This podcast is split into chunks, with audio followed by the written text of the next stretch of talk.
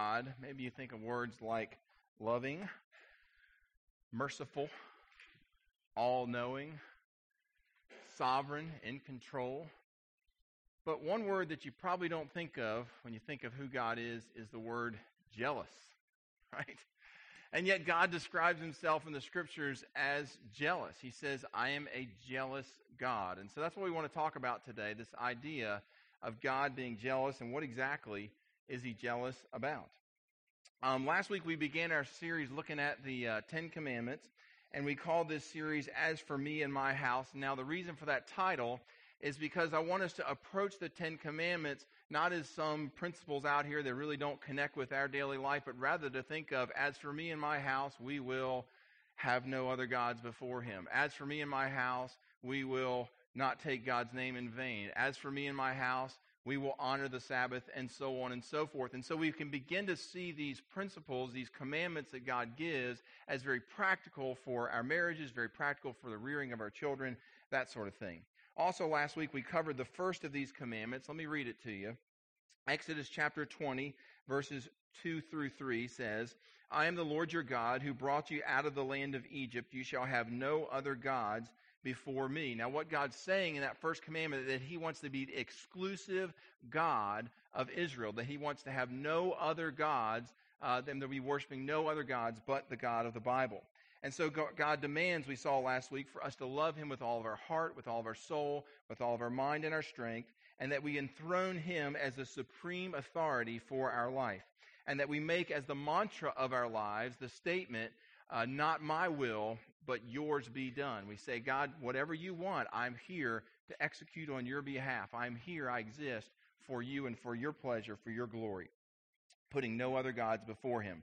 Today we want to move on to commandment number two, and if you brought a Bible, you can flip over to Exodus chapter 20, and we'll be reading the second of the commandments, Exodus chapter 20, beginning at verse 4. So as is our custom, I'm going to ask if you would to stand. Let's stand for the reading of God's word. Exodus chapter 20, we will read verses 4, 5, and 6. Let's go ahead and start here, verse 4. Here we go. You shall not make for yourselves an idol in the form of anything in heaven above, or on the earth beneath, or in the waters below. You shall not bow down to them or worship them, for I, the Lord your God, am a jealous God, punishing the children for the sin of the fathers to the third and fourth generation of those who hate me, but showing love to 1,000 generations of those who love me and keep my commandments. You may be seated. Thank you so much. What I want to do is just to walk through these couple of verses here. Verse 4 begins, You shall not make for yourself an image of anything in heaven above, or on the earth below, or in the waters below. You shall not bow down to them or worship them. Now, commandment number 1 and commandment number 2 are kind of like bosom buddies. I mean, these are blood brothers. They belong right close together. One of them is kind of emphasizing the positive. The other's emphasizing the negative. Commandment number 1 emphasizes the positive. It says that we should have no other gods before God. And so that's like, hey, affirm me, pursue me, God's saying. And the second says that we should have no idols. We shouldn't bow down to. And so God's given a kind of a do not over here kind of thing. The other, he's saying, come to me. One, he's saying, don't go over there and do that because I want you to come to me. So both of them kind of two sides of the same coin. We should understand something, though, that idolatry has been a problem ever since the human race first began. And let me tell you why. The reason is that every man, woman, and child born on the earth was born to worship something. Anthropologists tell us that of all the societies in the world, civilized or not, every last one of them has had some sort of God that they worship. And the reason for this is that God has put a worship gene inside of us as human beings, that God has hardwired us with an instinctive drive to want to worship something that is higher or that is greater than ourselves. It's just something that's built inside of us. And this is simply part of this human psyche. This is part of what it means to be a human being, to want to worship something higher or greater than ourselves. And you say, well, Gordon, that's good, right? I mean, God has this, we're hardwired to want to worship something, so that's a good thing, right? Well, yeah, it is, but there's also a problem, and the problem is that unsaved man, that unregenerate human beings that have not come into a relationship with Jesus Christ, people outside of a relationship with him, these folks cannot worship in spirit and truth, the living God of the Bible. Ephesians chapter 2 and verse 1 says, "We are dead in our transgressions and sins." That is, we are alienated from God, separated from God, disconnected from God. That's what that verse is talking about there. And folks, this is the kind of condition that is prevalent amongst those who don't have a relationship with God, and it disenables us to be able to worship the God of the Bible. But remember what we said. It said that man needs something to worship. And this has been consistent all through human history. Man needs something to worship. And so unregenerate man finds something else to worship besides the God of the Bible, the God of the universe, something other than the true and living God, something that he can touch, something that he can feel, something that's tangible, something that he can bow down to. And so he makes that thing priority number one, focus number one in his life. And friends, this is the dynamic that causes every single society, that causes every single culture, that causes every single person of every strata of society who is outside of a relationship with Jesus Christ to sink into idolatry. It's this need inside of us to worship something greater than ourselves, and so people do that. They find something to worship. Now, in ancient times, these idols were physical, tangible, you could touch them idols, right? The Egyptians, for example, worshiped statues of what looked like a human being until you got to the neck, and then they'd have an animal head on top of this being, and they worshiped these as their gods. The Mayans, for example, worshipped these horrific-looking masks that people would walk around on, and they would worship the masks and say that inhabited in the masks were their gods. The Greeks and the Romans had a whole pantheon of gods, and their gods didn't look like the Egyptian gods. Rather, they looked like human beings, just like you and I. But in their pantheon of gods, they taught that these gods had great powers, that they were different substance than you and I, and they worshipped these other gods. Well, we don't have those kind of gods today, but we still have idols. They may not be statues or grotesque masks, but we still have idols. And our idols today are much more subtle than the ones that perhaps the Greeks used or that the Mayans used or that the Egyptians used. And you know what some of these are. For example, money is an idol. In a New York Times article recently, it said that 60 of the wealthiest people on the planet only gave 1.4% of their wealth away every year. I mean, 1.4% of, I'm guessing, billions. I mean, really? I mean, I know that's a big number, but good gracious. I mean, you got tens of billions of dollars in your bank account, and you're worried about $100 million that you gave away or whatever it is, right? And so the reason for this is that these people didn't, the reason why they didn't want to give away their money is because they had made money an idol. They worshipped it. They felt like they needed it. They needed to have as much of it around them as they could have. And so if people were to come up to us on the street today and they'd say, hey, you know what? You're an idolater. We would bristle at that, right? We'd take offense at that. We'd say, hey, look, I don't have a statue in my backyard. I don't have an altar in my house where we sacrifice animals and dance around the living room. I mean, we don't have anything like that going on. What you talking about? I'm an idolater. Well, I love what one author said. There can be idolatry without physical statues or without physical idols. Whatever sets up a rivalry in our souls, which absorbs the love and devotion that belongs to God alone, this is a god, this is an idol. Anything that sets itself up as a rivalry to God as first priority in our life, this fellow is saying, becomes an idol. And that's consistent with Scripture. Now, in just a moment, we're going to ask our most important question. But before we get to that, I got one other question I need for us to ask, and that is that God condemns idolatry hundreds and hundreds of times all throughout Scripture. I mean, from the very get-go all the way to the end of the book, idolatry is constantly being condemned all through the book. And so the question that I want to ask is, why is God so strong on idolatry? What has he got? Why is this such a big deal to God that people are idolaters? Well, look again, the answer to that comes from the commandment. Look again at verse 5. It says, "You shall not bow down to them or worship them, your idols, for I, the Lord your God, am a jealous God." God says again later in Exodus chapter 34, verse 14, he says, "You shall worship no other gods but the Lord, whose name is jealous." I mean, God actually called himself in the text jealous. He is a jealous God, the text says. Friends, God is jealous when it comes to our love. He's jealous when it comes to our love.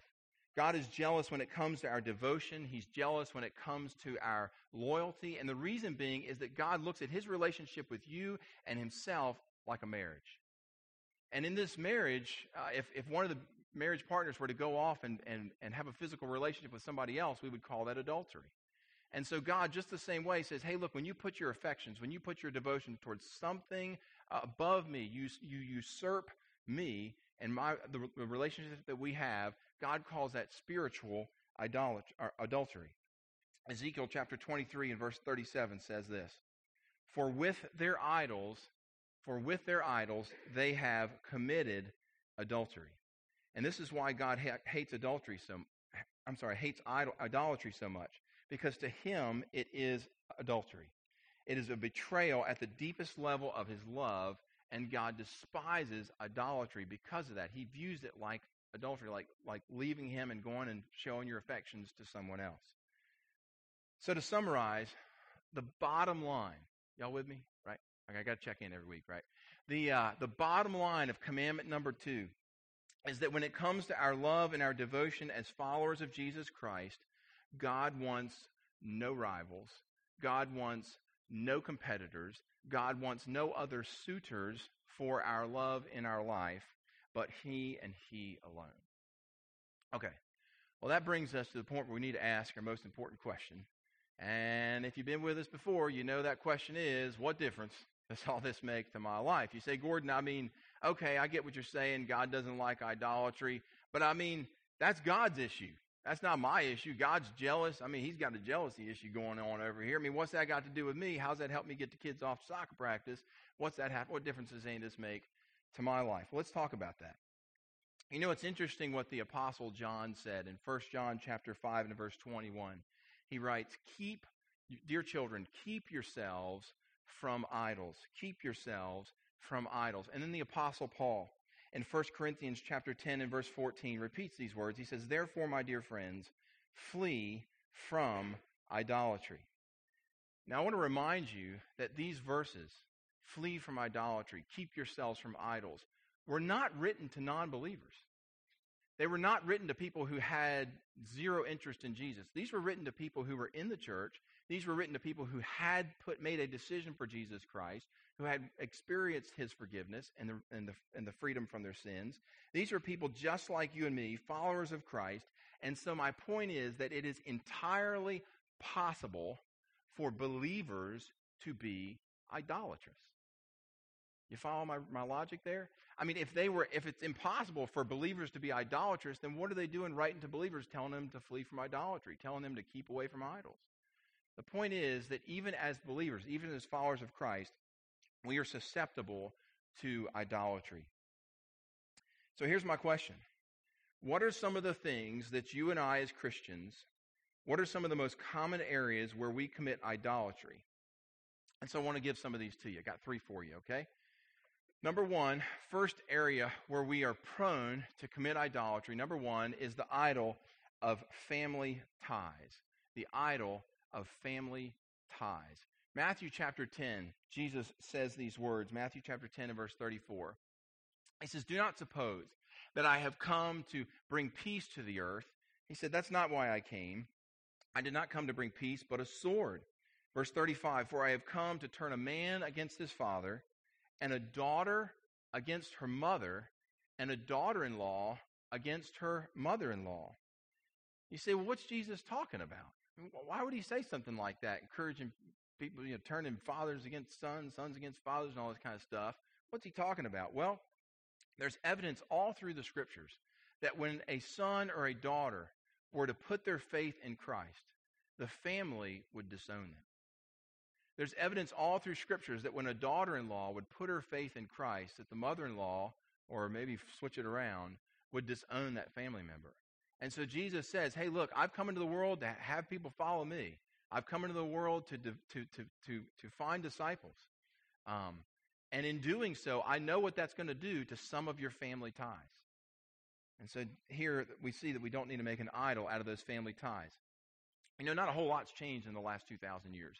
Did you know that today in a Jewish family, if a son or a daughter turns to Christ and puts their faith in Christ and enters into a relationship with Jesus, that the parents literally hold a funeral for their child to declare that child dead to the family?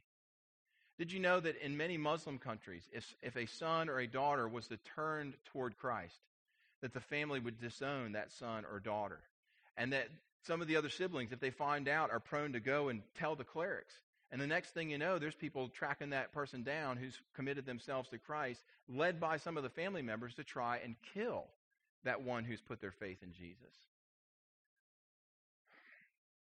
Did you know that Jehovah's Witnesses, when a person comes to Christ and leaves the Jehovah's Witnesses, that the rest of the Jehovah's Witnesses are instructed to never speak to that person again? I mean, husbands literally walk out on wives who have given their life to Christ. Parents literally disown children who give their life to Christ. Boyfriends break up with girlfriends who give their life to Christ. And then secular, non-believing parents have often said to their children when their children come to Christ, "Hey, if you want to throw your life away, that's on you, but I'll be no part of it. I'm not going to pay for it. I'm not going to have anything to do with it. I'm not going to support you to be a missionary. I'm not going to support you to go to school. Your life is now on you. It's your own. I'm not going to have anything to do with that anymore." Folks, this happens. Jesus said when you embrace him, it is likely to cause trouble in your family. Listen to what he said, Matthew chapter 10 and verse 37. "He who loves father or mother or son or daughter, and may I add boyfriend or girlfriend, more than me, is not worthy of me." He said, don't you put your love for your family, which is a good thing, but don't put your love for your family ahead of him. That's his point. That's idol number one. Idol number two is the idol of worldly stuff. The idol of worldly stuff. 1 John chapter 2, the Apostle John writes, verse 15, "Do not love the world or anything in the world. If anyone loves the world, the love of the Father is not in him. For everything in the world, the cravings of sinful man, the lust of his eyes, and the boasting of what he has and what he does, comes not from the Father, but that comes from the world." That kind of perspective, those cravings come from the world. Notice how the Apostle John, though, did not say that we're not allowed to enjoy the things of the world. He said not to love the things of the world. Your Father in heaven is more than happy for you to enjoy the things of the world. He's not against us enjoying nice things, but God is against us promoting those things to a position in our life that usurps God as the first priority, as our first love. And as long as we don't turn those things into idols, God has no problem with us enjoying them. But our tendency as simple human beings is to love these things more than we love God.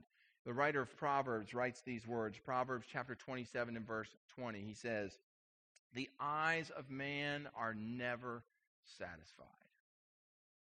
Some of you husbands just went like that, right?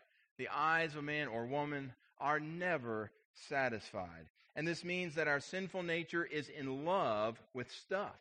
No matter how much of this world's stuff we have, we always want more stuff, and we can make stuff into an idol.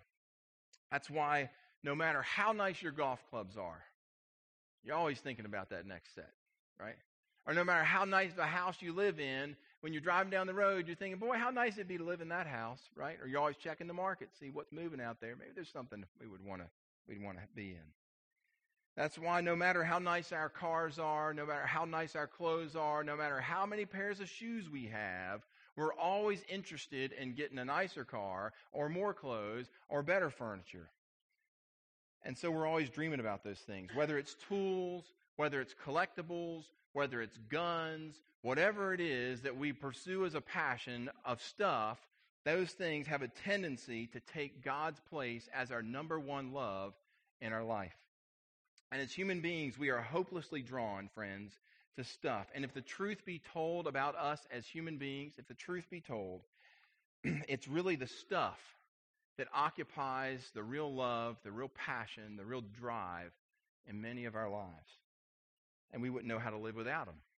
And that's why they're an idol. And God says, hey, don't have any idols. Don't worship those things. Put nothing before me. A third idol that I point out is the idol of self. I'm going to ask you to flip over to Acts chapter 17. Just one quick verse here. Acts chapter 17 and verse 7. Paul is with his missionary team, and they've traveled to Thessalonica, the city of Thessalonica on the north shore of the Aegean Sea, kind of right up there up above Greece. And Paul and his team have been traveling, and so they've come to Thessalonica. And here is a statement in Acts chapter 17 and verse 7 that is made by the Thessalonians themselves. It's an observation that they make of Paul and his missionary team. Okay, here's the statement. Acts chapter 17, verse 7. They, referring to Paul and his missionary friends, are all defying decrees. These are official decrees by the Roman government. And here's what they're saying. They're saying that there is another king, and his name is Jesus. They're saying that there's another king, one called Jesus. Now, it was very obvious to these people in Thessalonica that the Apostle Paul is saying that the king of the universe, the real king of the universe, is not the king of the Roman Empire, but that the real king of the universe is this guy named Jesus. And so our problem today is that everybody in the world sees themselves as Caesar. Everybody in the world sees themselves as the king of their own universe. That is, that everyone in the world wants to run their own lives, wants to be their own boss, wants to call their own shots, wants to set their own morality, wants to set their own priorities for their life. And basically, everyone, what that's saying is, everybody wants to be in control of their own life. They don't want to have another king or some other Caesar that they have to answer to. In other words, idol number 3, quite frankly, is the idol of self, the idol of self. We proclaim ourselves to be Caesars. We proclaim ourselves to be kings. We worship our talents and our successes and our fame and our kids and how proud we are of them. And then we stick our success all over the internet for everybody else to see. And then because we want people to worship us. That's what we're doing. We worship our education. We worship our independence and our ability to scheme and to get what we want. And as the Apostle John called it, the boasting of what he has and does. Folks, we live in a world that is madly in love with idol number 3, that's madly in love with itself. People run around worshiping themselves. Our political leaders are madly in love with themselves. Many of our pastors are madly in love with themselves. Many of our community leaders are madly in love with themselves. And friends, if we're not careful, we will get caught up in all of that nonsense. That's all that it is. It is nonsense. Paul's response to that kind of thinking, we read it last week, Romans chapter 12 and verse 3. Paul said, "Do not think more highly of yourself than you ought, but rather use sober judgment." Now, I don't know about you, but I think that we, the people, need to insist that those words be engraved on every public government building across this country. We ought not think more highly of ourselves than we ought. Basically saying what Paul's saying here is that you don't belong on the throne of your life, no matter how much success you have, no matter how smart you are, no matter how much fame you achieve. Don't begin believing your own PR. Don't begin worshiping yourselves, because when we worship ourselves, we begin worshiping a very puny God. And that's the bottom line of it. Let me share a verse with you as we close. 2 Chronicles chapter 16 and verse 9. 2 Chronicles 16 and verse 9 says these words, "For the eyes of the Lord range throughout the earth." The eyes of the Lord range throughout the earth. God's just up there, now just looking around, ranging throughout all of the earth. And what is God scanning for? The verse tells us, "For the eyes of the Lord range throughout the earth, looking for people whose hearts are fully committed to Him." Looking for people whose hearts are fully committed to Him. That is, God is looking for people who are passionately in love with Him. They have put no other gods, no other idols, before him. He's looking for people who want him first in their life, who have put no other rivals before him. And why does God look for these people? Well, again, the verse tells us that he might strengthen those whose hearts are fully committed to him. Wow. And you want God to strengthen you? Say, yeah, I'd love for God to strengthen me. Well, how does that happen? Does it happen by you walking around with your Jesus t-shirt on, or going witnessing out on the street corner someplace, or becoming a leader in your church or something like that? No, that's not at all what the verse says. The verse says, if you want God to strengthen you, then you put him first in your life. You be fully committed to him above all else. That's what he said. He's looking for people who are passionately in love with him above all others. So let's summarize. God said, don't worship idols. Why? Because God is a jealous God. He doesn't want rival lovers before him. And he wants to be the first love of our life.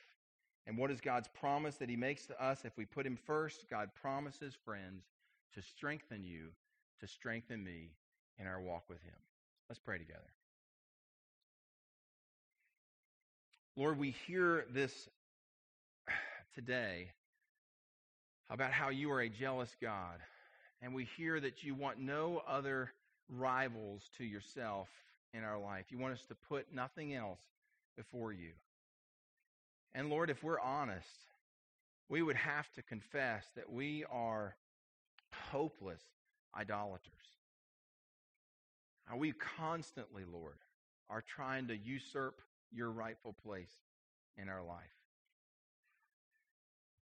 And so, Lord, we just have to just admit it today. That perhaps you're not where you need to be.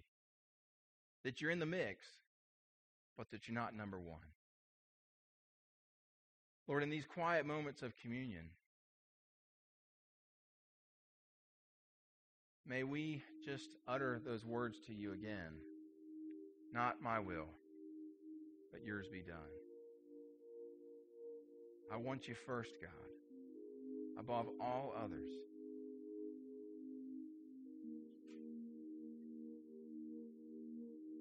Lord, we just ask that you would put your finger on those places in our life where there are idols, and then we would just topple them one by one.